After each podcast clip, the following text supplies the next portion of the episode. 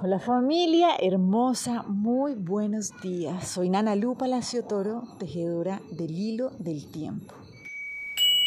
Y bueno, llegamos al día 13 de esta trecena en la que hemos venido comprendiendo cómo lograr realmente hacer una magia, esa alquimia sexual, ¿sí? Cómo utilizar ese poder co-creador que habita dentro de nosotros de una manera realmente majestuosa, ¿sí? Así como está hecho para lo que está hecho, ¿sí? Que no está hecha para tener un poquitico de placer, ¿no? Cuando hablamos de la sexualidad muchas veces pensamos en placer, pero realmente necesitamos comprender que cuando elevamos esta energía podemos alcanzar esos niveles de dicha profunda y esto es lo que hemos venido viendo día a día, ¿no? Comprendiendo primero que cuando hablamos de sexualidad estamos hablando de ese principio que nos que es lo que sostiene nuestra vida, ¿sí? que va mucho más allá de la genitalidad.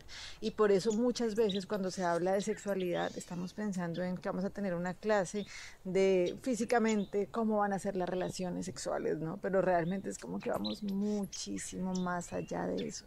Y esto es lo que nos viene a decir hoy la presencia del Nahual 13 Can. Nos trae una enseñanza que está maravillosa y es como la atención para nuestra vida en general. Pero hoy lo que nos viene a decir es, ok, recuerden que es imposible hacer el amor, pues el amor ya está hecho, ¿sí? Solamente pueden fundirse en él. Entonces, que comprendamos eso, ¿sí? Cuando avanzamos en la comprensión de cómo manejamos nuestra energía sexual, nuestra energía creativa, no estamos haciendo nada, lo que estamos es quitándonos todos los bloqueos que no nos han permitido conectar con esa fuente inagotable ¿sí? de amor, de divinidad. Por eso, cuando estamos hablando de ir resolviendo nuestros conflictos, de ir tomando la decisión diariamente de estar conectando con esa divinidad desde la aceptación. Acuérdense que hace siete días veamos algo súper importante y era que decidir amar es diferente a decidir soportar.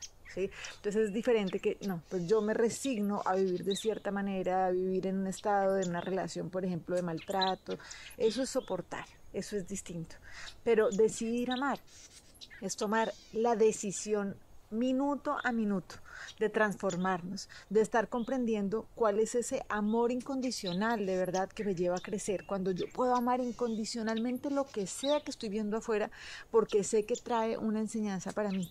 Y en la medida en que puedo comprenderla, me puedo ir unificando, me puedo ir conectando cada vez más con el gozo, porque no estoy viviendo la vida desde el dolor, no creo que las cosas me pasan para hacerme sufrir, sino que sencillamente cualquier cosa que va pasando en la vida es una muy poderosa para ir conmoviendo mi corazón.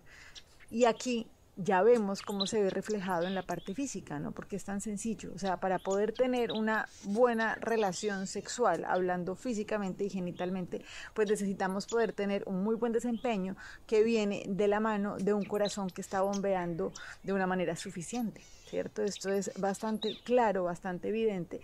Pero miren el orden de los factores sí altera el resultado. ¿sí? Si nosotros creemos que la sexualidad genital es la sexualidad, pues sencillamente nos estamos perdiendo de esa comprensión profunda que nos lleva a reconocer que este es el camino para conectarnos con nuestra divinidad.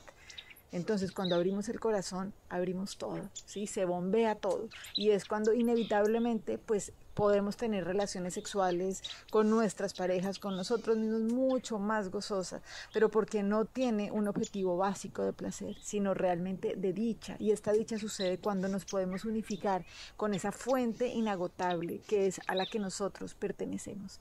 Esto es de verdad maravilloso, ¿sí? Y es hermoso como nos va permitiendo este hilo del tiempo irlo comprendiendo paso a paso.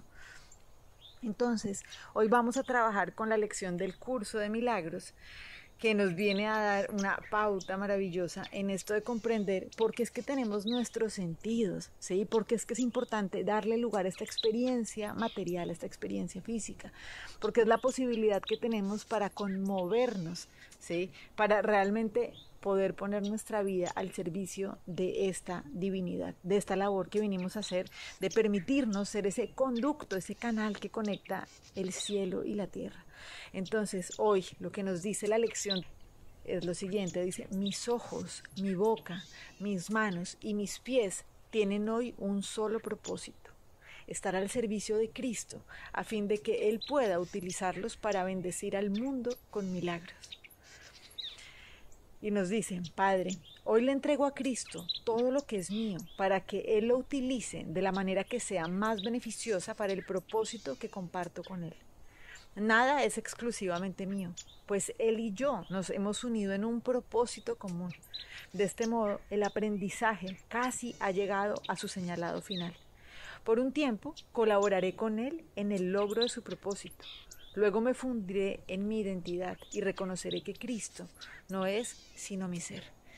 Y esto así en palabras como sencillas, como nos lo dice hoy este Nahualito, es entendamos que ese amor ya está hecho, ¿sí? que solamente necesitamos podernos unificar, ¿sí? porque eso es lo que nosotros somos. Les mando un abrazo gigante, que podamos cada vez comprender más de verdad cuál es nuestra esencia y que con esa esencia solamente realmente lo que podemos es recordar que vinimos a desplegarla desde el gozo, ¿sí? de verdad desde la alegría, porque esto es lo único que en serio nos permite conectar con ese ser luminoso que nosotros por naturaleza somos. Los abrazo, que tengan un día hermosísimo. Chao.